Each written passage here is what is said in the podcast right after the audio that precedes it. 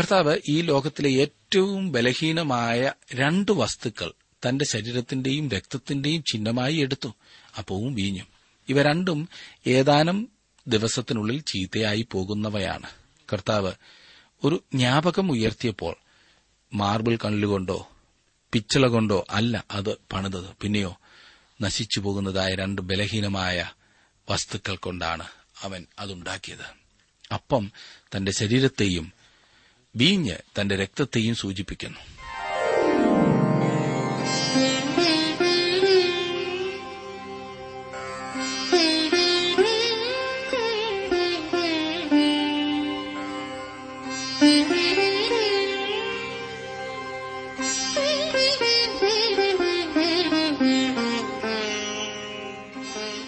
T W ആറിന്റെ വേദപഠന class ആരംഭിക്കുകയാണ്. ജീവസന്ദേശം.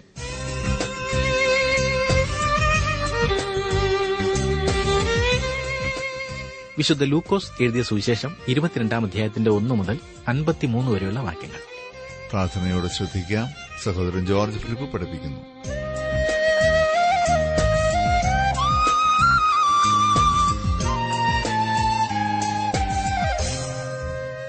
തിരുവത്താഴം അല്ലെങ്കിൽ കുർബാന കൈക്കൊള്ളുമ്പോൾ താങ്കൾക്ക് എന്തെങ്കിലും പ്രത്യേകത അനുഭവപ്പെടാറുണ്ടോ?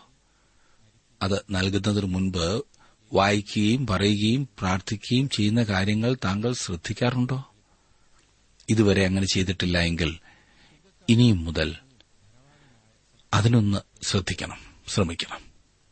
അല്പം ഗൌരവമായി ചിന്തിക്കുവാൻ തുടങ്ങിയാൽ ഒരു വലിയ പങ്കും അത് സ്വീകരിക്കാതെ മാറി നിൽക്കും എന്ന് ഞാനങ്ങ് ചിന്തിച്ചു പോകുകയാണ്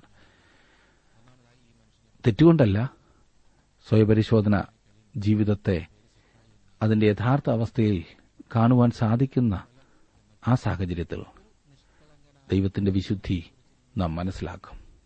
നമ്മുടെ അശുദ്ധിയുടെ ഗൌരവം നാം കാണും.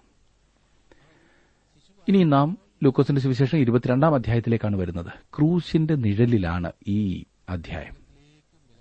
നമ്മൾ കർത്താവിന്റെ ഈ ലോക ജീവിതത്തിലെ അവസാന ദിവസങ്ങളെക്കുറിച്ച് ഈ ഭാഗത്ത് നാം ചിന്തിക്കുന്നത് അത്രേ. ഈ അധ്യായത്തിൽ പറഞ്ഞിരിക്കുന്ന സംഭവങ്ങളെല്ലാം തന്നെ അവന്റെ ക്രൂശീകരണത്തിന്റെ തലേദിവസം നടന്നവയാണ്. യേശുവിനെ ഒറ്റിക്കൊടുക്കുവാനായി യൂത മഹാപുരോഹിതന്മാരുമായി ഗൂഢാലോചന കഴിക്കുന്നു. യേശു അവസാനത്തെ പെസഹായ്ക്ക് പദ്ധതി തയ്യാറാക്കുകയും കർത്താവിന്റെ അത്താഴത്തിന് ആ അവസരം ഒരുക്കുകയും ചെയ്തു. നോക്കണേ വളരെ മനോഹരമായ ഒരു അധ്യായം. അത് വളരെ ജോലി തിരക്കുള്ളൊരു ദിവസമായിരുന്നു. ആ ദിവസത്തിന്റെ ഒരു ഭാഗം മാത്രമേ ലൂക്കോസ് രേഖപ്പെടുത്തിയിട്ടുള്ളൂ. ഉദാഹരണമായി ശിഷ്യന്മാരുടെ കാൽ കഴുകുന്ന സംഭവം ലൂക്കോസ് ഒഴിവാക്കിയിരിക്കുന്നു. എല്ലാ സംഭവങ്ങളും ഗോൽഗോത്തായിലേക്ക് വിരൽ ചൂണ്ടുന്ന സംഭവങ്ങളായിരുന്നു. അവയെല്ലാം പ്രധാന സംഭവമായ അവന്റെ ക്രൂശിലേക്ക് നയിക്കുകയാണ് ചെയ്യുന്നത്. അവന്റെ ക്രൂശീകരണത്തിനു വേണ്ടിയാണ് ഈ സംഭവങ്ങളെല്ലാം തയ്യാറാക്കിയിരിക്കുന്നത്. ക്രൂശിനു വേണ്ടി സ്വർഗവും നരകവും ഭൂമിയും തയ്യാറാകുന്നതായി നാം കാണുന്നു. അതിന്റെ കാര്യങ്ങൾ ആദ്യത്തെ ഏതാനും വാക്യങ്ങളിൽ വായിക്കുന്നു. മത നേതാക്കന്മാർ അവനെതിരായി ആലോചന കഴിക്കുന്നു. അതാണ് ഭൂമിയുടെ ഒരുക്കം. യൂത അവനെ ഉപായത്താൽ ഒറ്റിക്കൊടുക്കുന്നതിന് ഗൂഢാലോചന ചെയ്യുന്നു. അതാണ് നരകത്തിന്റെ ഒരുക്കം. അനന്തരം യേശുവും അവന്റെ ശിഷ്യന്മാരും ഒരുമിച്ച് അവസാനത്തെ പെസഹായിക്ക് പരിപാടി തയ്യാറാക്കുന്നു. അതാണ് സ്വർഗത്തിന്റെ ഒരുക്കം. ഒന്നാം വാക്യം ഇരുപത്തിരണ്ടാം അധ്യായത്തിന്റെ ഒന്നാം വാക്യം. പെസഹ എന്ന പുളിപ്പില്ലാത്ത അപ്പത്തിന്റെ പെരുന്നാൾ അടുത്തു. യേശു എരുസലേമിൽ വന്നിരിക്കുകയാണ്. ആറു മാസങ്ങൾക്ക് മുൻപ് ഫിലിപ്പിന്റെ കൈസരിയിൽ വെച്ച് മരിപ്പാനായി എരുസലേമിലേക്ക് പോകുവാൻ അവൻ ബോധപൂർവം മുഖം തിരിച്ച്. അന്നുമുതൽ അവൻ ചെയ്ത ഓരോ പ്രവൃത്തിയിലും എരിശുലേമിലേക്കുള്ള നീക്കത്തിന്റെ ഭാഗമായി നാം കാണുന്നു. മറുരൂപമലയിലെ അനുഭവവും എരിശിലേമിലേക്കുള്ള ജയാളിയായ പ്രവേശനവും എല്ലാം അവൻ പിന്നിട്ട് കഴിഞ്ഞിരിക്കുന്നു. അത് പെസഹായുടെ കാലമായിരുന്നു. ലോകത്തിന്റെ പാപത്തെ ചുമക്കുന്ന ദൈവത്തിന്റെ കുഞ്ഞാടായ അവൻ മരിക്കുവാൻ പോകുകയാണ് രണ്ടാം വാക്യത്തിൽ അപ്പോൾ മഹാപുരോഹിതന്മാരും ശാസ്ത്രിമാരും ജനത്തെ ഭയപ്പെടുകയാൽ അവനെ ഒടുക്കുവാൻ ഉപായം അന്വേഷിച്ചു. മതനേതാക്കന്മാർ അവനെ പിടിച്ചു ഉടനെ തന്നെ കൊന്നുകളയുമായിരുന്നു. എന്നാൽ അവർക്ക് ജനത്തെ ഭയമായിരുന്നു. അത് പെസഹായുടെ കാലമായിരുന്നു. അതായത് എല്ലാ പ്രദേശങ്ങളിൽ നിന്നുമുള്ള ജനങ്ങൾ അവിടെ വളരെയധികം ഉണ്ടായിരുന്നു എന്നർത്ഥം. അവർ യേശുവിന്റെ പക്ഷത്തായിരുന്നു. നിശബ്ദത പാലിക്കുന്ന ഒരു ഭൂരിപക്ഷം യേശുവിന്റെ ഭാഗത്തുണ്ടായിരുന്നു എന്ന് കാണുന്നു. മൂന്നാം വാക്യത്തിൽ എന്നാൽ പന്തിരുവരുടെ കൂട്ടത്തിൽ ഉള്ള ഇസ്കറിയോത്ത യൂതയിൽ സാത്താൻ കടന്നു. ഒരു വിശ്വാസിയിൽ സാത്താൻ കടക്കുക സാധ്യമാണോ? സാത്താനോ അശുദ്ധാത്മാവിനോ ഒരു വിശ്വാസിയിൽ പ്രവേശിപ്പാൻ കഴിയുമോ? അതിന്റെ ഉത്തരം ഇല്ല എന്നതാണ്. എന്നാൽ യഥാർത്ഥ വിശ്വാസിയല്ലാത്ത ഒരാളിൽ സാത്താൻ പ്രവേശിക്കാവുന്നതാണ്. ശൂന്യമായി കിടക്കുന്ന ഭവനത്തിൽ സാത്താൻ കടക്കുന്നതായി ലൂക്കോസിന് സുവിശേഷം പതിനൊന്നാം അധ്യായത്തിന്റെ ഇരുപത്തിനാല് മുതൽ ഇരുപത്തിയാറ് വരെയുള്ള വാക്യങ്ങളിൽ നാം വായിക്കുന്നുണ്ടല്ലോ. അതുപോലെ ശൂന്യമായ ഹൃദയത്തിൽ സാത്താൻ സ്ഥാനം പിടിക്കുന്നതായി ജനങ്ങളുമായി സമ്പർക്കം പുലർത്തുമ്പോൾ നമുക്ക് കാണുവാൻ കഴിയും. യേശുവിനെ തള്ളിക്കളഞ്ഞ യൂതായ്ക്ക് സംഭവിച്ചതും അതുതന്നെയാണ്. നാലും അഞ്ചും വാക്യങ്ങളിൽ അവൻ ചെന്ന് മഹാപുരോഹിതന്മാരോടും പടനായകന്മാരോടും അവനെ അവർക്ക് കാണിച്ചു കൊടുക്കുന്ന വഴിയെക്കുറിച്ച് സംസാരിച്ചു. അവർ സന്തോഷിച്ചു. അവന് ദ്രവ്യം കൊടുക്കാമെന്ന് പറഞ്ഞെത്തു. എങ്ങനെയാണ് യേശുവിനെ പിടിക്കാൻ കഴിയുന്നത് എന്ന് മതനേതാക്കന്മാർ ചിന്തിച്ചുകൊണ്ടിരിക്കുകയായിരുന്നു. ഇപ്പോൾ ഇതാ അവന്റെ തന്നെ ആളുകളിൽ ഒരുത്തൻ അവനെ ഉറ്റിക്കൊടുക്കാമെന്ന് സമ്മതം കൊടുക്കുന്നു. ആറാം വാക്യത്തിൽ അവൻ വാക്കുകൊടുത്തു പുരുഷാരം ഇല്ലാത്ത സമയത്ത് അവനെ കാണിച്ചു കൊടുപ്പാൻ തക്കം അന്വേഷിച്ചു പോന്നു. ജനങ്ങൾ എരുശലേം വിട്ടുപോകുന്നതുവരെ കാത്തിരിക്കാം. യേശുവിനെ തനിയെ കിട്ടുന്നതുവരെ കാത്തിരിക്കുക. അപ്പോൾ നാം ചെയ്യുന്നത് ജനം അറിയയില്ല ഇതായിരുന്നു അവരുടെ പരിപാടി. അതെ അവനെ രഹസ്യത്തിൽ പിടിക്കാനാണ് അവർ പദ്ധതി തയ്യാറാക്കിയത്. യൂതായ്ക്ക് തക്ക സമയം അന്വേഷിച്ച് നോക്കിയിരിക്കണമായിരുന്നു. എന്നാൽ അങ്ങനെ വാസ്തവത്തിൽ ഒരു സമയം വന്നെത്തിയിരുന്നില്ല. തിടുക്കത്തിൽ പ്രവർത്തിപ്പാൻ യേശു അവരെ പ്രേരിപ്പിക്കുകയാണ് ചെയ്തത്. യോഹനാന്റെ സുവിശേഷത്തിൽ രേഖപ്പെടുത്തിയിരിക്കുന്നത് പോലെ യേശു അവസാനത്തെ അത്താഴ സമയത്ത് യൂതായ്ക്ക് കണ്ണം മുക്കിക്കൊടുത്തിട്ട് നീ ചെയ്യുന്നത് വേഗത്തിൽ ചെയ്യുക എന്ന് പറഞ്ഞു. സമയം വന്നു ചേർന്നിരിക്കുന്നു. നീ തിടുക്കത്തിൽ പ്രവർത്തിക്കേണ്ടതായിട്ടിരിക്കുന്നു. യൂത അപ്രകാരം പ്രവർത്തിക്കുകയും ചെയ്തു. അവസാനത്തെ പെസഹായ്ക്ക് യേശു പരിപാടി തയ്യാറാക്കുകയും കർത്താവിന്റെ അത്താഴം തുടങ്ങി വെക്കുകയും ചെയ്യുന്നു. യേശുവും അവന്റെ ശിഷ്യന്മാരും ഇപ്പോൾ അവസാനത്തെ പെസഹായ്ക്ക് പരിപാടി തയ്യാറാക്കുന്നു. ഏഴ് മുതൽ പതിമൂന്ന് വരെയുള്ള വാക്യങ്ങളിൽ നാം അത് കാണുന്നു. നമ്മുടെ കർത്താവ് പല പ്രാവശ്യം എരുസലേമിൽ പോയിരുന്നു. ഈ മാളികമുറിയുടെ ഉടമസ്ഥനെ അവന് അറിയാമായിരുന്നു എന്ന കാര്യത്തിൽ സംശയമില്ല. ഏതായാലും അവിടുത്തെ ക്രമീകരണം നാം കാണുന്നുണ്ട്. പതിനാലാം വാക്യത്തിൽ സമയമായപ്പോൾ അവൻ അപ്പസ്തോലന്മാരുമായി ഭക്ഷണത്തിലിരുന്നു. ഇത് അവസാനത്തെ അത്താഴത്തിന്റെ സമയമായിരുന്നു. യൂതായും അവിടെ ഹാജരുണ്ടായിരുന്നു എന്ന് നാം കാണുന്നു. പതിനഞ്ച് മുതൽ പതിനെട്ട് വരെയുള്ള വാക്യങ്ങളിൽ കൂടുതൽ വിശദീകരണം നാം മനസ്സിലാക്കുന്നു. പെസഹായിൽ പാനപാത്രം നാല് തവണ ചുറ്റിലും നൽകുന്നു. കർത്താവ് അവസാനത്തെ സമയം വരെയും അതിൽ പങ്കുചേർന്നു എന്നാണ് വിചാരിക്കുന്നത്. അത് സന്തോഷത്തിന്റെ പാനപാത്രമായിരുന്നു. അവൻ അത് കുടിച്ചില്ല. അവൻ എപ്പോഴെങ്കിലും അത് കുടിച്ചോ എന്ന ചോദ്യം ഉയർന്നു വരാറുണ്ട്. അവൻ കുടിച്ചു എന്നാണ് എന്റെ വ്യക്തിപരമായ ചിന്ത. ക്രൂശിൽ വെച്ച് അത് അവന് കുടിപ്പാൻ കൊടുത്തു. ചൊറുക്ക കുടിപ്പാൻ കൊടുത്തു. എബ്രായ ലേഖനത്തിൽ ഇപ്രകാരം പറയുന്നു തന്റെ മുൻപിൽ വെച്ചിരുന്ന സന്തോഷം ഓർത്ത് അവൻ അപമാനം അലക്ഷ്യമാക്കി ക്രൂശിനെ സഹിക്കൂ. ഇനിയും നാം പത്തൊൻപത് ഇരുപതും വാക്യങ്ങൾ കാണുന്നത് പിന്നെ അപ്പം എടുത്ത് വാഴ്ത്തി നുറുക്കി അവർക്ക് കൊടുത്തു. ഇത് നിങ്ങൾക്ക് വേണ്ടി നൽകുന്ന എന്റെ ശരീരം. എന്റെ ഓർമ്മയ്ക്കായി ഇത് ചെയ്യുവീനെന്ന് പറഞ്ഞു. അതുകൊണ്ടും തന്നെ അത്താഴം കഴിഞ്ഞ ശേഷം അവൻ പാനപാത്രവും കൊടുത്തു. ഈ പാനപാത്രം നിങ്ങൾക്ക് വേണ്ടി ചൊരിയുന്ന എന്റെ രക്തത്തിലെ പുതിയ നിയമമാകുന്നു. കർത്താവ് ഈ ലോകത്തിലെ ഏറ്റവും ബലഹീനമായ രണ്ട് വസ്തുക്കൾ തന്റെ ശരീരത്തിന്റെയും രക്തത്തിന്റെയും ചിഹ്നമായി എടുത്തു അപ്പവും വീഞ്ഞു. ഇവ രണ്ടും ഏതാനും ദിവസത്തിനുള്ളിൽ ചീത്തയായി പോകുന്നവയാണ്. കർത്താവ് ഒരു ജ്ഞാപകം ഉയർത്തിയപ്പോൾ മാർബിൾ കണ്ണിലുകൊണ്ടോ പിച്ചള കൊണ്ടോ അല്ല അത് പണിതത്. പിന്നെയോ നശിച്ചു പോകുന്നതായ രണ്ട് ബലഹീനമായ വസ്തുക്കൾ കൊണ്ടാണ് അവൻ അതുണ്ടാക്കിയത്. അപ്പം തന്റെ ശരീരത്തെയും വീഞ്ഞ് തന്റെ രക്തത്തെയും സൂചിപ്പിക്കുന്നു. അപ്പം അവന്റെ ശരീരം തകർന്നതിനെ സൂചിപ്പിക്കുന്നു. ഒടിഞ്ഞ അസ്ഥിയല്ല തകർന്ന ശരീരം. കാരണം അവൻ നമുക്ക് വേണ്ടി പാപമായി തീർന്നു. ക്രൂശിന്മേൽ നിന്ന് താഴെ ഇറക്കിയതായ അവസരം അവനെ ഒരു മനുഷ്യനായി പോലും തോന്നിയിരുന്നില്ല എന്നതാണ് വാസ്തവം. നാം പ്രവാചക പുസ്തകങ്ങളിലും സുവിശേഷങ്ങളിലും അത് കാണുന്നുണ്ട്. നൂറ്റാണ്ടുകളായി പെസഹ പെരുന്നാൾ കർത്താവിന്റെ വരവിന്റെയും അവന്റെ മരണത്തിന്റെയും നിഴലായി ചൂണ്ടിക്കാണിക്കപ്പെട്ടിരുന്നു. ഇവിടെ അവൻ ക്രൂശിന്റെ നിഴലിൽ എത്തിയിരിക്കുകയാണ്. ഇത് അവസാനത്തെ പെസഹായാണ്. പെസഹ പെരുന്നാൾ അത് ആചരിക്കുന്നത് ഇവിടെ ഇപ്പോൾ നിവൃത്തിയായിരിക്കുന്നു. നാം കർത്താവിന്റെ മേശയുടെ അരികെ കൂടി വന്ന് നമ്മുടെ ഹൃദയങ്ങളെ ശോധന ചെയ്യും. ഈ മേശയുടെ അരികെ നാം ചെയ്യുന്നത് അവന്റെ ഓർമ്മയ്ക്കായിട്ടാണ്. ക്രൂശിന്മേൽ അവൻ നമുക്ക് വേണ്ടി എന്ത് ചെയ്തു എന്ന് നാം തിരിഞ്ഞു നോക്കുന്നു. നാം അവന്റെ പുനരാഗമനത്തിനു വേണ്ടി നോക്കി കാത്തിരിക്കുകയും ചെയ്യുന്നു. തുടർന്ന് ഇരുപത്തി ഒന്ന് മുതലുള്ള വാക്യങ്ങളിൽ യേശു തന്റെ ഒറ്റിക്കൊടുക്കലിനെ കുറിച്ച് പ്രഖ്യാപിക്കുന്നു. എന്നാൽ എന്നെ കാണിച്ചു കൊടുക്കുന്നവന്റെ കൈ എന്റെ അരികെ മേശപ്പുറത്തുണ്ട് എന്ന് കർത്താവ് പറയുന്നു. അവനെ ഒറ്റിക്കൊടുക്കുവാൻ പോകുന്നയാൾ അവരുടെ മധ്യേ ഉണ്ടായിരുന്നു. കർത്താവിന്റെ അത്താഴം സ്ഥാപിക്കുന്നതിനു മുൻപ് യൂത വാസ്തവത്തിൽ സ്ഥലം വിട്ടിരുന്നു എന്ന് വിശ്വസിക്കുന്നവരുണ്ട്. അതാണ് ശരിയെന്നത്ര ഞാനും ചിന്തിക്കുന്നത്. ലൂക്കോസ് ക്രമാനുഗതമായി സംഭവങ്ങൾ വിവരിക്കുന്നില്ല. തന്റെ വ്യാഖ്യാനത്തിന്റെ ഉദ്ദേശ നിവൃത്തിക്കായി വസ്തുതകൾ അവൻ രേഖപ്പെടുത്തിയിരിക്കുന്നു എന്ന് മാത്രം. യോഹന്നാന്റെ സുവിശേഷത്തിൽ വ്യക്തമായി പറഞ്ഞിരിക്കുന്നത് പെസഹായുടെ സമയം കർത്താവ് കണ്ണമെടുത്ത് യൂതയ്ക്ക് കൊടുത്തു എന്നും നീ ചെയ്യുന്നത് വേഗത്തിൽ ചെയ്യുക എന്ന് പറഞ്ഞു എന്നുമാണ്. ഉടനെ യൂത എഴുന്നേറ്റുപോയി എന്നും നാം അവിടെ വായിക്കുന്നു. ഇരുപത്തിരണ്ട് ഇരുപത്തിമൂന്നും വാക്യങ്ങളിൽ നിർണയിച്ചിരിക്കുന്നതുപോലെ മനുഷ്യപുത്രൻ പോകുന്നു സത്യം. എങ്കിലും അവനെ കാണിച്ചു കൊടുക്കുന്ന മനുഷ്യൻ അയ്യോ കഷ്ടം എന്ന് പറഞ്ഞു. ഇത് ചെയ്യുവാൻ പോകുന്നവൻ തങ്ങളുടെ കൂട്ടത്തിൽ ആർ ആയിരിക്കുമെന്ന് അവർ തമ്മിൽ തമ്മിൽ ചോദിച്ചു തുടങ്ങി.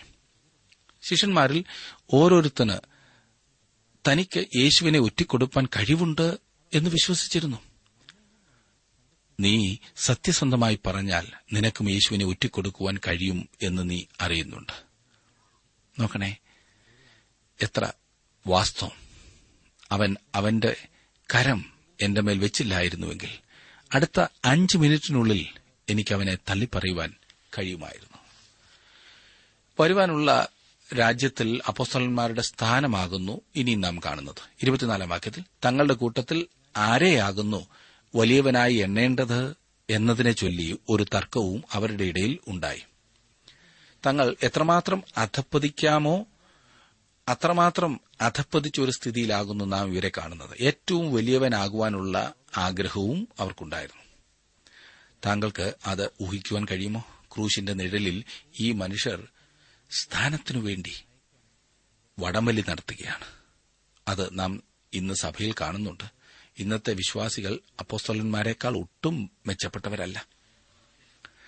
ഇരുപത്തിയഞ്ച് മുതൽ ഇരുപത്തിയേഴ് വരെയുള്ള വാക്യങ്ങളിൽ തന്റെ ഏറ്റവും താണ സ്ഥാനമാണ് താൻ എടുത്തതെന്ന് കർത്താവ് അവരോട് പറയുന്നു. അവൻ ക്രൂശിന്മേൽ എന്റെ സ്ഥാനം ഏറ്റെടുത്തപ്പോൾ അവൻ അതാണ് ചെയ്തത്. ഒരു അടിമയായി ഒരു ദാസനായി. അവൻ നമുക്ക് വേണ്ടി തന്റെ സ്വന്തം ജീവനെ നൽകി അപമാനം സഹിച്ചു. ഇരുപത്തൊൻപതും മുപ്പതും വാക്യങ്ങളിൽ എന്റെ പിതാവ് എനിക്ക് രാജ്യം നിയമിച്ചു തന്നതുപോലെ ഞാൻ നിങ്ങൾക്കും നിയമിച്ചു തരുന്നു. നിങ്ങൾ എന്റെ രാജ്യത്തിൽ എന്റെ മേശയിങ്കൽ തിന്നുകുടിക്കുകയും സിംഹാസനങ്ങളിൽ ഇരുന്ന് ഇസ്രായേൽ ഗോത്രം പന്ത്രണ്ടിനെയും ന്യായം വിധിക്കുകയും ചെയ്യും. വരുവാനുള്ള രാജ്യത്തിൽ അപ്പോസ്തലന്മാർക്ക് പ്രത്യേക സ്ഥാനമുണ്ടായിരിക്കും. അവർ പഴയ പുതിയ നിയമങ്ങളുടെ ഇടയിലുള്ള വിടവ് നികത്തി പഴയ നിയമ വ്യവസ്ഥിതിയിൽ നിന്ന് അവർ പുതിയ നിയമ വ്യവസ്ഥിതിയിലേക്ക് കടന്നുവന്നു ഞാനും നിങ്ങളും ഇന്ന് ആ സ്ഥിതിയിലല്ല.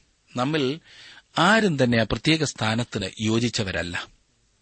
അവർക്ക് ഒരു മുഖ്യസ്ഥാനം നൽകും. അവർ കർത്താവിന്റെ മേശയിൽ നിന്ന് ഭക്ഷിക്കുകയും പാനം ചെയ്യുകയും മാത്രമല്ല അവർ സിംഹാസനങ്ങളിൽ ഇരുന്ന് ഇസ്രായേൽ ഗോത്രം പന്ത്രണ്ടിനെയും ന്യായം വിധിക്കുകയും ചെയ്യും. അതാണ് അവർക്ക് ലഭിക്കുവാൻ പോകുന്ന പദവി. ഒരു ദൈവവൈതലിന് ഭാവിയിലേക്ക് ചില വൻ കാര്യങ്ങൾ കരുതി വച്ചിട്ടുണ്ട്. വീണ്ടെടുക്കപ്പെട്ടവർക്ക് ഉന്നതമായ സ്ഥാനങ്ങൾ ലഭിക്കും. താങ്കൾ സ്വർഗത്തിലെ സ്ഥാനത്തിനു വേണ്ടി പ്രയത്നിക്കുന്നുണ്ടോ? താങ്കൾ താങ്കളുടെ രക്ഷയ്ക്കു വേണ്ടി പ്രയത്നിക്കണമെന്നല്ല ഞാൻ പറഞ്ഞതിന്റെ അർത്ഥം. പിന്നെയോ ലഭിക്കുവാൻ പോകുന്ന പ്രതിഫലം. നമുക്ക് തന്ന വരങ്ങളുടെ ഉപയോഗത്തെ മാത്രമായിരിക്കും അവൻ ന്യായം വിധിക്കുന്നത് എന്നാണ് എന്റെ വിശ്വാസം. രക്ഷിക്കപ്പെടുന്നതായ സമയം നാം വിശ്വാസികളുടെ ശരീരത്തോട് ചേരുമ്പോൾ അവൻ നമുക്ക് ഒരു വരം നൽകുന്നു. വാസ്തവത്തിൽ ആയിരക്കണക്കിന് വരങ്ങളുണ്ട്. വരങ്ങളെ സംബന്ധിച്ച വിഷയം വളരെ രസകരമായ ഒന്നാണ് വളരെ ചിന്തിപ്പിക്കുന്ന ഒന്നാണ്. ആദിമസഭയിൽ ഉണ്ടായിരുന്ന വരങ്ങളിൽ ഒന്ന് എന്താണെന്ന് നിങ്ങൾക്കറിയാമോ? തബീത എന്നു പേരുള്ള ഒരു തയ്യൽക്കാരിയായ സഹോദരി ഉണ്ടായിരുന്നു. തയ്യൽ ജോലി അവളുടെ വരമായിരുന്നു. അവൾ വിധവമാർക്ക് വസ്ത്രങ്ങൾ ഉണ്ടാക്കിക്കൊടുത്തിരുന്നു. ദൈവം താങ്കൾക്ക് നൽകിയിരിക്കുന്ന വരം താങ്കൾ ഉപയോഗിക്കുന്നതിനനുസരിച്ച് ദൈവം താങ്കൾക്ക് പ്രതിഫലം നൽകും. പ്രിയ സുഹൃത്തെ ദൈവം മുൻപാകെ താങ്കളെ പ്രകാരം ക്രിസ്തീയ ജീവിതം നയിക്കുന്നു എന്നത് വളരെ പ്രധാനപ്പെട്ട കാര്യമാണ്. പത്രോസ് കർത്താവിനെ തള്ളിപ്പറയുമെന്ന് മുൻകൂട്ടി പ്രസ്താവിക്കുന്നതാണ് മുപ്പത്തിയൊന്നും മുപ്പത്തിരണ്ടും വാക്യങ്ങളിൽ നാം കാണുന്നത്. തിരിഞ്ഞു വന്ന ശേഷം എന്ന് ഈ ഭാഗത്ത് പറഞ്ഞിരിക്കുന്നത് നാം ചിന്തിക്കുന്നതുപോലെയുള്ള മാനസാന്തരത്തെക്കുറിച്ചല്ല. പത്രോസിന്റെ ഹൃദയത്തിലും മനസ്സിലും പരിവർത്തനം ഉണ്ടാകുകയും അവന്റെ വിശ്വാസം വർദ്ധിക്കുകയും ചെയ്യുന്നതായ ഒരു സമയത്തെക്കുറിച്ചാണ് കർത്താവ് പറയുന്നത്. ആ സമയത്ത് അവന്റെ സഹോദരന്മാരെ ഉറപ്പിക്കുവാൻ പര്യാപ്തമായ വിധത്തിൽ വലിയ മാറ്റം പത്രോസിലുണ്ടാകും. പത്രോസ് തന്നെ തള്ളിപ്പറയുമെന്ന് കർത്താവ് അറിഞ്ഞിരുന്നു. എന്നിട്ടും അവൻ പറഞ്ഞത് നിന്റെ വിശ്വാസം പൊയ്പോകാതിരിപ്പാൻ ഞാൻ നിനക്ക് വേണ്ടി പ്രാർത്ഥിച്ചു എന്നാണ്. ഇന്ന് കർത്താവ് നമ്മുടെ മധ്യസ്ഥനാണ്. വീഴ്ചയുടെയും പരാജയത്തിന്റെയും സന്ദർഭത്തിലേക്ക് താങ്കൾ എപ്പോഴാണ് നീങ്ങുന്നത് എന്ന കാര്യം കർത്താവിനറിയാം. അവിടെ നിന്നും താങ്കളെ കൈപിടിച്ച് കയറ്റുവാൻ ദൈവം ആഗ്രഹിക്കുന്നു. ഇനിയും മുപ്പത്തിമൂന്നാം വാക്യത്തിൽ അവൻ അവനോട് കർത്താവെ ഞാൻ നിന്നോടുകൂടെ തടവിലാകുവാനും മരിപ്പാനും ഒരുങ്ങിയിരിക്കുന്നു എന്ന് പറഞ്ഞു. എന്തൊരു വീരവാദമല്ലേ? പത്രോസ് ഈ പറഞ്ഞതിന്റെ ഓരോ വാക്കുകളും അർത്ഥമാക്കിക്കൊണ്ടാണ് പറഞ്ഞത്. യേശുവിനെ തള്ളിപ്പറയണമെന്ന് അവൻ ആഗ്രഹിച്ചില്ല. എന്നാൽ അവൻ തന്നെ അവനെ അറിഞ്ഞിരുന്നില്ല. നമ്മിൽ പലരും പത്രോസിനെ പോലെ എത്രമാത്രം ബലഹീനരാണെന്ന് വാസ്തവത്തിൽ അറിയുന്നില്ല. മുപ്പത്തിനാലാം വാക്യത്തിൽ നാം കാണുന്നു. അതിനവൻ പത്രോസെ നീ എന്നെ അറിയുന്നില്ല എന്ന് മൂന്ന് വട്ടം തള്ളിപ്പറയും മുൻപേ ഇന്ന് കോഴി കൂകുകയില്ല എന്ന് ഞാൻ നിന്നോട് പറയുന്നു എന്ന് പറഞ്ഞു. നോക്കണേ തന്റെ കർത്താവിനെ തള്ളിപ്പറയുകയും തന്നെ അവനെ ത്യജിച്ചു കളയുകയും ചെയ്യുന്നതായ ശിമോൻ പത്രോസിന്റെ അവസ്ഥ അവന് തന്നെ വിശ്വസിപ്പാൻ കഴിഞ്ഞില്ല. എന്നാൽ ആ രാത്രി അവസാനിക്കുന്നതിന് മുമ്പ് തന്നെ പത്രോസ് കർത്താവിനെ തള്ളിപ്പറഞ്ഞു. ഇനിയും ഭാവിയെക്കുറിച്ച് ശിഷ്യന്മാർക്ക് മുന്നറിയിപ്പ് നൽകുന്നതാണ് നാം തുടർന്ന് കാണുന്നത്. രണ്ടാം അധ്യായത്തിന്റെ മുപ്പത്തിയഞ്ചാം വാക്യത്തിൽ പിന്നെ അവൻ അവരോട് ഞാൻ നിങ്ങളെ മടിശീലയും പൊക്കണവും ചെരുപ്പും കൂടാതെ അയച്ചപ്പോൾ വല്ല കുറവുണ്ടായോ? എന്ന് ചോദിച്ചതിന് ഒരു കുറവും ഉണ്ടായില്ല എന്ന് അവർ പറഞ്ഞു. കർത്താവ് തന്റെ ശിഷ്യന്മാരെ ഇസ്രായേലിലെ കാണാതെ പോയ ആടുകളുടെ അടുക്കലേക്ക് അയച്ച കാലത്ത് അവരുടെ ആവശ്യങ്ങളെ അത്ഭുതകരമായ രീതിയിലാണ് നിറവേറ്റിയത്. ഇപ്പോൾ അവൻ അവരെ ഒരു പുതിയ ദൂതുമായി പുതിയ ദൌത്യത്തിനായി അയക്കുവാൻ പോകുകയാണ്. അവരുടെ കേൾവിക്കാരും പുതിയ ആളുകളായിരിക്കും. കാരണം അവർ ഇനിയും ഇസ്രായേലിൽ മാത്രം ഒതുങ്ങിയിരിക്കയില്ല. ലോകത്തിലേക്ക് അവർ ദൂതുമായി കടന്നുപോകും. നാം മുപ്പത്തി ഏഴാം വാക്യത്തിലേക്ക് വരുമ്പോൾ അവിടെ കാണുന്നു മുപ്പത്തിയാറാം വാക്യം. അവൻ അവരോട് എന്നാൽ ഇപ്പോൾ മടിശീലയുള്ളവൻ അതെടുക്കട്ടെ. അതുകൊണ്ടും തന്നെ പൊക്കണമുള്ളവനും ഇല്ലാത്തവനോ തന്റെ വസ്ത്രം വിറ്റു വാൾ കൊള്ളട്ടെ. താങ്കൾ സുവിശേഷം അറിയിക്കുവാൻ ഇറങ്ങി പുറപ്പെടുവാൻ ആഗ്രഹിക്കുന്നുവെങ്കിൽ സൂട്ട് കേസ് അടുക്കി പേഴ്സും എടുത്ത് പുറപ്പെടുക. താങ്കളുടെയും താങ്കളുടെ പ്രിയപ്പെട്ടവരുടെയും സംരക്ഷണത്തിന് തയ്യാറായിരിക്കണം. നാം വൈഷമ്യമേറിയ ദിനങ്ങളിലാണ് ഇന്ന് ജീവിക്കുന്നത്. വാളില്ലാത്തവൻ തന്റെ വസ്ത്രം വിറ്റ് വാൾ വാങ്ങട്ടെ എന്ന് കർത്താവ് പറഞ്ഞു. എന്തിനു വേണ്ടിയാണ് അങ്ങനെ പറഞ്ഞത്? സ്വയരക്ഷയ്ക്ക് വേണ്ടിയായിരുന്നു അത്. അവർ അക്കാലത്ത് വാൾ കൊണ്ട് നടക്കേണ്ടിയിരുന്ന ഒരു സാഹചര്യമായിരുന്നു. നാം ഇന്ന് തിന്മയെ ചെറുത്തു നിൽക്കേണ്ടതാണ്. ഈ വസ്തുത നാം മറക്കരുത്. മുപ്പത്തിയേഴാം വാക്യത്തിൽ അവനെ അധർമ്മികളുടെ കൂട്ടത്തിൽ എണ്ണി എന്ന് എഴുതിയിരിക്കുന്നതിന് ഇനി എന്നിൽ നിവൃത്തി വരണം എന്ന് ഞാൻ നിങ്ങളോട് പറയുന്നു. എന്നെക്കുറിച്ച് എഴുതിയിരിക്കുന്നതിന് നിവൃത്തി വരുന്നു എന്ന് പറഞ്ഞു. യേശുക്രിസ്തുവിന്റെ ശത്രുക്കൾ അവനെ ക്രൂശിൽ തറച്ചു കൊന്നപ്പോൾ ലോകത്തിന്റെ പാപങ്ങൾക്കു വേണ്ടിയുള്ള വില അവൻ കൊടുത്തു തീർത്തു. മുപ്പത്തിയെട്ടാം വാക്യത്തിൽ കർത്താവെ ഇവിടെ രണ്ടു വാളുണ്ട് എന്ന് അവർ പറഞ്ഞതിന് മതി എന്ന് അവൻ അവരോട് പറഞ്ഞു. നീ നിന്നെ തന്നെ സംരക്ഷിക്കേണ്ടതാണ്. എന്നാൽ നിന്റെ ഭവനം ഒരു ആയുധശാലയാക്കേണ്ട ആവശ്യമില്ല. തുടർന്ന് യേശു ഗത്സമനയിലേക്ക് പോകുന്നു. ഗത്സമന വിശുദ്ധ സ്ഥലമാണ്. എന്റെ ആത്മീയമായ ചെരുപ്പ് ഊരി മാറ്റിയിട്ടേ എനിക്കവിടെ കടന്നു ചെല്ലുവാൻ കഴിയുകയുള്ളൂ. നമുക്ക് അവനോടൊപ്പം ആ തോട്ടത്തിൽ പോകുവാൻ കഴിയുകയില്ല. യേശു കർത്താവ് തന്റെ ശിഷ്യന്മാരെ തോട്ടത്തിന് വെളിയിൽ വിട്ടിട്ടാണ് പോയത്. നമുക്കും ആ ശിഷ്യന്മാരോടൊപ്പം വെളിയിൽ നിന്നുകൊണ്ട് ആ മതിലിൽ കൂടി ആ തോട്ടത്തിലേക്ക് എത്തി നോക്കാം. അവന്റെ ആത്മാവിന്റെ വ്യഥ എന്തെന്ന് നമുക്കൊന്ന് ശ്രദ്ധിക്കാം. എന്റെ പാനപാത്രം മധുരമാക്കി തീർക്കേണ്ടതിന് യേശു കയ്പ് നിറഞ്ഞ പാനപാത്രം കുടിച്ചു. ആ തോട്ടത്തിൽ ഒരു ആഴവും മർമ്മവുമുണ്ട്. എന്നാൽ നിഗൂഢതയോ അവ്യക്തതയോ അവിടെയില്ല. യേശുവിനെ ഗത്സമന തോട്ടത്തിൽ കാണുകയും അവന്റെ ശബ്ദത്തിന്റെ വ്യത്യാസം മനസ്സിലാക്കുകയും ചെയ്യുമ്പോൾ അവനെ ആരാധിക്കുവാനുള്ള പ്രേരണ നമ്മിൽ കൂടുതലായി ഉണ്ടാകുന്നു. മുപ്പത്തിയൊൻപതും നാൽപ്പതും വാക്യങ്ങളിൽ നാം വായിക്കുന്നു. പിന്നെ അവൻ പതിവ് പോലെ ഒലിവുമലേക്ക് പുറപ്പെട്ടുപോയി. ശിഷ്യന്മാരും അവനെ അനുഗമിച്ചു. ആ സ്ഥലത്തെത്തിയപ്പോൾ അവൻ അവരോട് നിങ്ങൾ പരീക്ഷയിൽ അകപ്പെടാതിരിക്കാൻ പ്രാർത്ഥിപ്പീൻ എന്ന് പറഞ്ഞു. ഈ ഭാഗത്ത് ശ്രദ്ധേയമായ രണ്ട് പദപ്രയോഗങ്ങളുണ്ട്. പതിവ് പോലെ എന്നതാണ് ഒന്നാമത്തേത്. രണ്ടാമത്തേത് ആ സ്ഥലത്ത് എന്നതാണ്. യേശു യെരുശലേം നഗരത്തിൽ രാത്രി കഴിച്ചുകൂട്ടിയിട്ടില്ല എന്നാണ് മനസ്സിലാക്കുവാൻ കഴിയുന്നത്.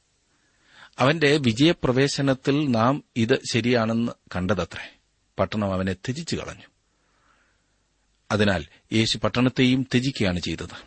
യേശുവിന്റെ ഇഹലോക ജീവിതത്തിന്റെ അവസാന ആഴ്ചയിൽ ഗത്സമന തോട്ടത്തിലോ ബഥാനിയയിലോ ആണ് ഓരോ രാത്രിയും കഴിച്ചുകൂട്ടിയത് എന്നാണ് ചിന്തിക്കുന്നത്. കാൽവരിയുടെ വിജയം ഗത്സമനയിലാണ് കൈവരിച്ചത്. യേശുവിന്റെ ശുശ്രൂഷയുടെ ആരംഭത്തിൽ പിശാജ് അവനെ പരീക്ഷിപ്പാൻ അടുത്തു വന്നു എന്ന കാര്യം ഓർക്കുക. തന്നെ വണങ്ങിയാൽ ലോകത്തിലെ രാജ്യങ്ങളൊക്കെയും കർത്താവിന് കൊടുക്കാമെന്ന് പിശാജ് പറഞ്ഞു. എന്നാൽ അവന് ക്രൂശിനെ അവഗണിക്കണമായിരുന്നു. പിന്നീട് പിശാജ് കുറച്ചു കാലത്തേക്ക് അവനെ വിട്ടുപോയി എന്നാണ് ലൂക്കോസ് പറഞ്ഞിരിക്കുന്നത്. പിശാജ് എപ്പോഴാണ് മടങ്ങി വന്നത്? പിശാജ് പല പ്രാവശ്യം മടങ്ങി വന്നു എന്നാണ് ഞാൻ ചിന്തിക്കുന്നത്. എന്നാൽ യേശുവിന്റെ ശുശ്രൂഷയുടെ ആരംഭത്തിൽ തന്നെ ക്രൂശ് ഒഴിവാക്കുവാനുള്ള ഒരു പ്രത്യേക ശ്രമം നടന്നു. ഇപ്പോൾ കർത്താവിന്റെ ശുശ്രൂഷയുടെ അവസാന സമയം വീണ്ടും പിശാജിന്റെ ശ്രമം അതുതന്നെയാണ്. കർത്താവ് തന്റെ ശുശ്രൂഷയുടെ കാലത്ത് തന്റെ ശിഷ്യന്മാരോട് താൻ കഷ്ടമനുഭവിക്കുകയും തന്റെ ശത്രുക്കൾ തന്നെ കൊന്നുകളയുകയും ചെയ്യുമെന്ന് പറഞ്ഞിരുന്നു എന്ന കാര്യം നിങ്ങൾ ഓർക്കുന്നുണ്ടല്ലോ. അപ്പോൾ പത്രോസ് പറഞ്ഞു കർത്താവെ അതരുതേ. നിനക്കങ്ങനെ ഭവിക്കരുതേ എന്ന്. പത്രോസിനോട് യേശു പറഞ്ഞ മറുപടി നിങ്ങൾ ഓർക്കുന്നുണ്ടോ? സാധാനെ എന്നെ വിട്ടുപോ. നീ എനിക്കിടർച്ചയാകുന്നു നീ എനിക്കുള്ളതല്ല. അഥവാ ദൈവത്തിനുള്ളതല്ല മനുഷ്യനുള്ളതത്രേ ചിന്തിക്കുന്നത്.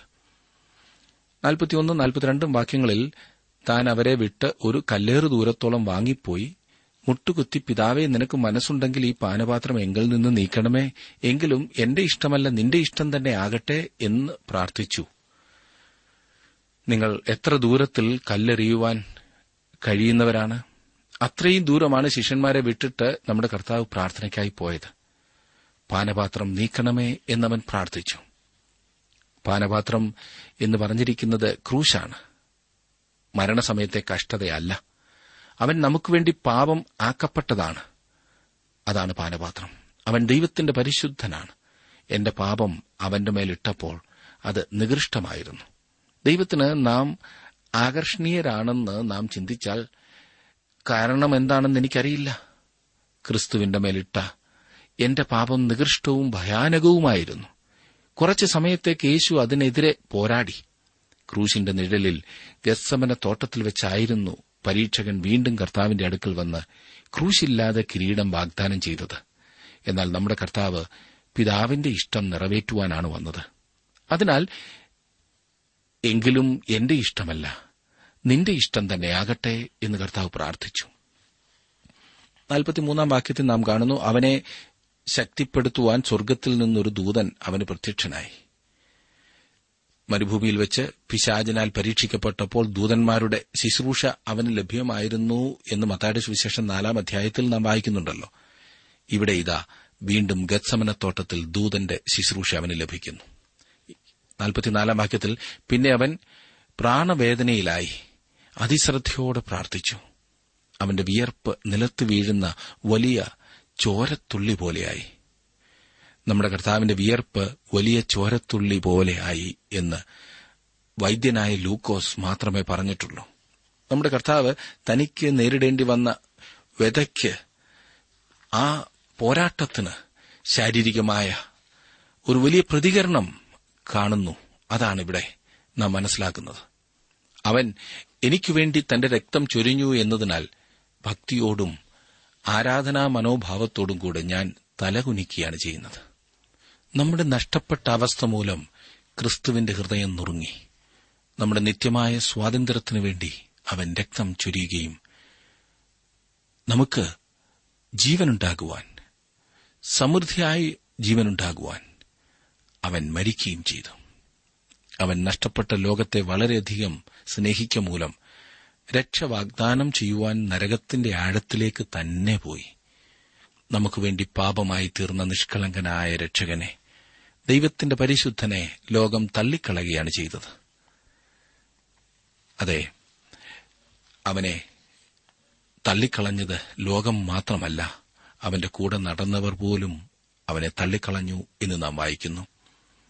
യൂത അവനെ ഒറ്റിക്കൊടുത്തതിനെക്കുറിച്ച് നാൽപ്പത്തിയഞ്ച് മുതൽ നാൽപ്പത്തിയെട്ട് വരെയുള്ള വാക്യങ്ങളിൽ നാം കാണുന്നു. ചരിത്രത്തിൽ രേഖപ്പെടുത്തിയിട്ടുള്ളതിലേക്കും ഏറ്റവും ഹീനമായ വഞ്ചനയാണിത്. യേശു എവിടേക്കാണ് പതിവായി വാങ്ങിപ്പോകുന്നത് എന്ന കാര്യം യുവതായ്ക്ക് അറിയാമായിരുന്നു. അതിനാൽ അവൻ ശത്രുക്കളെ അവിടേക്ക് നയിച്ചു. ചുംബനം സ്നേഹത്തിന്റെയും ലാളനയുടെയും അടയാളമാണ്. ക്രിസ്തുവിനെ ഒറ്റിക്കൊടുക്കുന്നതിന് യൂത അതുപയോഗിച്ചു. അങ്ങനെ അവന്റെ പ്രവർത്തനം കൂടുതൽ ഹീനവും നിന്ദ്യവുമായിത്തീരുന്നു. നമ്മുടെ കർത്താവ് തന്റെ മനുഷ്യത്വത്തിൽ മറ്റു മനുഷ്യരിൽ നിന്ന് വ്യത്യസ്തനല്ല എന്ന വസ്തുത ശ്രദ്ധേയമാണ്. പുരുഷാരത്തിനിടയിൽ അവനെ തിരിച്ചറിയേണ്ട ആവശ്യമുണ്ടായിരുന്നു. യേശു പാവികളുടെ കയ്യിൽ ഏൽപ്പിക്കപ്പെട്ട സന്ദർഭവും അത് ആവശ്യമായിരുന്നു. ഇനിയും പത്രോസ് വാൾ ഉപയോഗിക്കുന്നതാകുന്നു നാൽപ്പത്തിയൊൻപത് മുതൽ അൻപത്തിമൂന്ന് വരെയുള്ള വാക്യങ്ങളിൽ നാം വായിക്കുന്നത്. ആ വാൾ ഉപയോഗിക്കാനുള്ള തക്ക സമയം ഇതാണെന്ന് ശിഷ്യന്മാർ ചിന്തിച്ചു. എന്നാൽ യേശു ക്രൂശിങ്കിലേക്കുള്ള പാതയിലായിരുന്നതിനാൽ വാൾ ഉപയോഗിക്കുന്നതിനുള്ള സമയം അതല്ലായിരുന്നു. താൻ പോയതിനും ശേഷം അവരുടെ സ്വയരക്ഷയ്ക്കു വേണ്ടിയായിരുന്നു വാൾ ആവശ്യമായിരുന്നത്. ക്രിസ്തുവിന്റെ ക്രൂശിൽ ഇരുളും വെളിച്ചവും സമ്മേളിച്ചതായി നാം കാണുന്നു. ഇനിയും യേശുവിനെ മഹാപുരോഹിതന്റെ അരമനയിലേക്ക് കൊണ്ടുപോകുന്നതും പത്രോസ് അവനെ തള്ളിപ്പറയുന്നതും അങ്ങനെ വളരെ ഹൃദയസ്പർശിയായ അനേക സംഭവങ്ങൾ ഈ അധ്യായത്തിലും അടുത്ത അധ്യായത്തിലും നാം കാണുന്നതാണ്. അടുത്ത ക്ലാസ്സിൽ നമുക്കത് കൂടുതലായി ചിന്തിക്കാവുന്നതാണ്. ഈ ഭാഗം പ്രത്യേകം വായിക്കുവാൻ നിങ്ങൾ ഓർക്കുമല്ലോ?